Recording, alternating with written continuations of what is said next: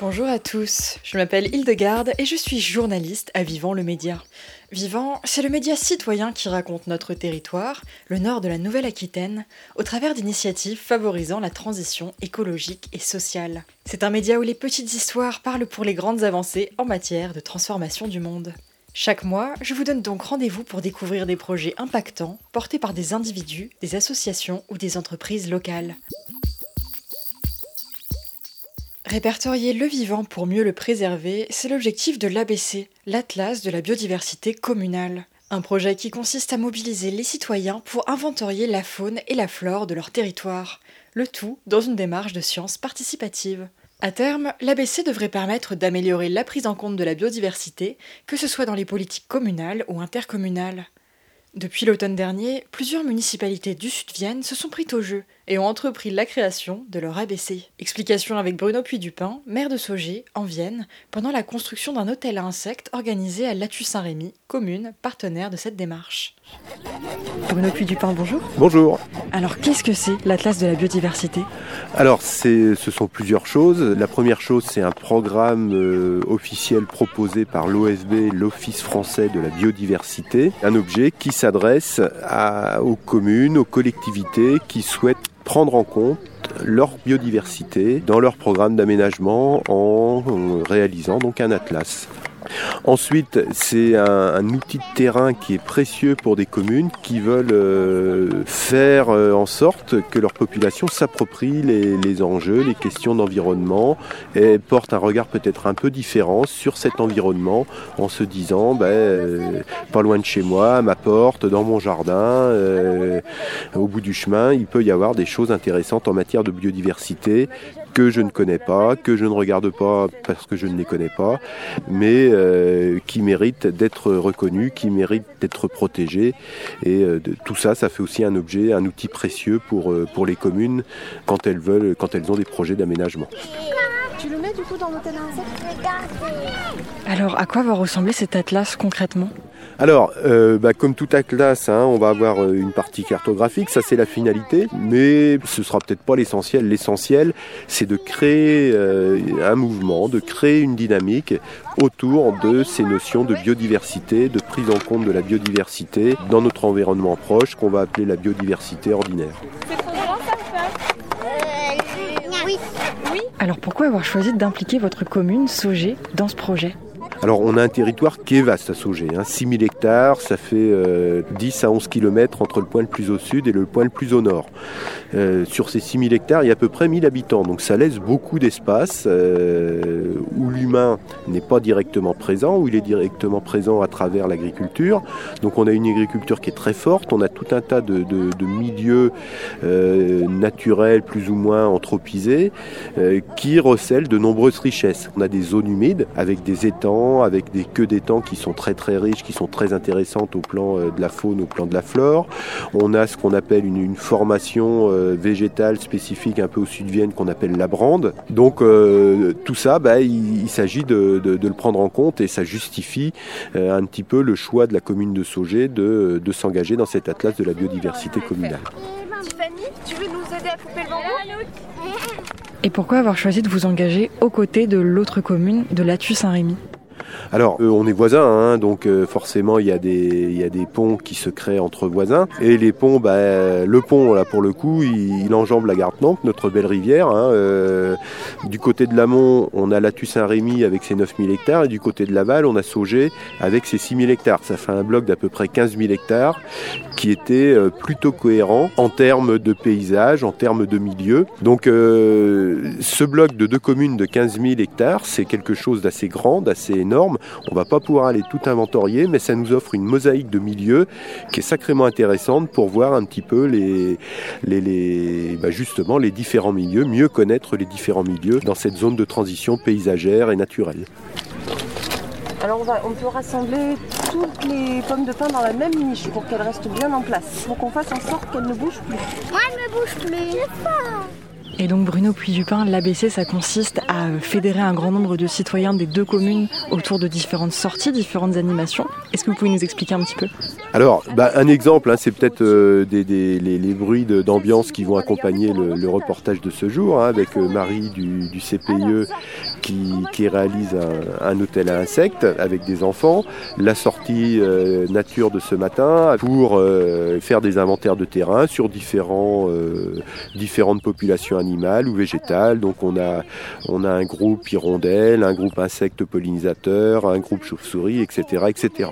Donc euh, l'idée, bah, c'est d'impliquer au maximum. Si on veut que, que les gens s'approprient toute cette biodiversité ordinaire, qu'ils y trouvent un intérêt, qu'ils y portent un regard différent. C'est beaucoup une question de regard, hein, ce ressenti sur notre environnement. Pour prendre conscience de la, des richesses, mais aussi des fragilités de notre environnement, il faut apprendre à avoir un regard différent. Plus on ouvre l'œil, plus notre, notre regard devient pointu et plus on est sensible à toutes ces petites choses.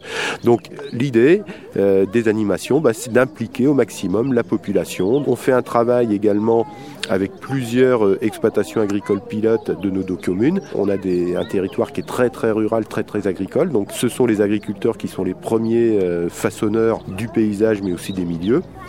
Et enfin, on implique les enfants de nos deux écoles. On a la chance dans nos, deux villages d'avoir encore deux écoles qui fonctionnent bien. Euh, on, leur propose plein de choses dans, dans le cadre de l'ABC, que ce soit à la Toussaint-Rémy, ça peut être sur le temps scolaire, ça peut être sur le temps périscolaire, même chose à Sauger passer à l'étage au-dessus. On a déjà des pots avec de la paille et du foin. On va les ajouter à cet étage-là du coup. Alors comment cet atlas va permettre de nourrir d'éventuelles mesures en faveur de la biodiversité à l'échelle des deux communes? Euh, Dans les conseils municipaux, on s'interroge un peu sur cette biodiversité euh, en amont des programmes d'aménagement. On essaye de la prendre en compte pour la respecter dans les programmes d'aménagement. Si on sait que euh, à tel endroit on a telle richesse en matière de biodiversité, que ce soit de la faune, que ce soit de la fleur, et qu'on pensait y implanter un projet, on va se dire ah peut-être que le projet, c'est pas là qui, devrait être. Ça va peut-être être, euh, je sais pas, moi, 50, 100 mètres plus loin. Ou le projet, si on veut le conduire à cet endroit-là, bah, il va peut-être falloir se poser la question euh, qu'est-ce qu'on fait pour respecter cette biodiversité qu'on a trouvée là? Comment on aménage? Comment on fait en sorte que le projet respecte cela? Alors quand l'Atlas sera-t-il considéré comme achevé? Ah alors ça au niveau date on va dire que dans le premier semestre 2023 notre Atlas devrait être achevé. Vous venez d'entendre Bruno Puy-Dupin, maire de Sauger, expliquer le projet d'Atlas de la biodiversité communale porté par sa commune.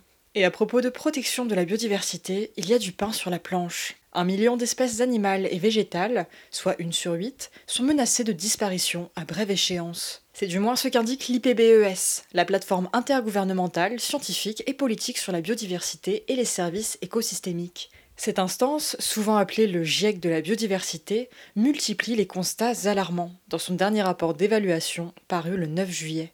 D'abord, le taux actuel d'extinction des espèces est des dizaines, voire des centaines de fois supérieur à ce qu'il a été durant 10 millions d'années.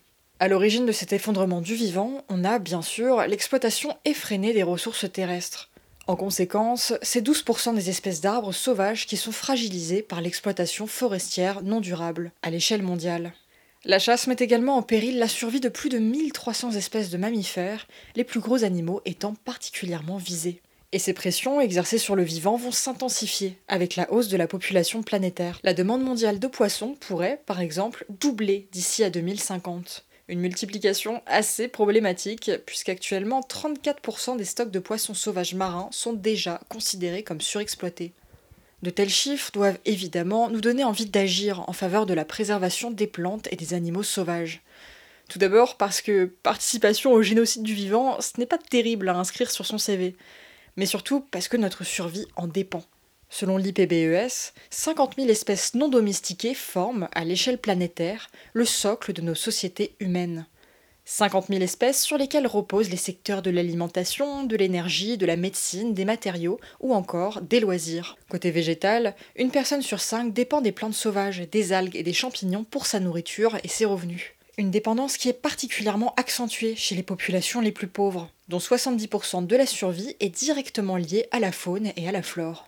En bref, nous faisons partie intégrante de la biodiversité, et la détruire, cela revient à nous condamner. Alors, que faire? L'IPBES mentionne plusieurs pistes d'action pour favoriser des pratiques plus vertueuses. Mettre en place des politiques inclusives et participatives, proposer des outils et des réglementations pour assurer la juste distribution des coûts et des bénéfices, améliorer la surveillance et l'évaluation des pratiques.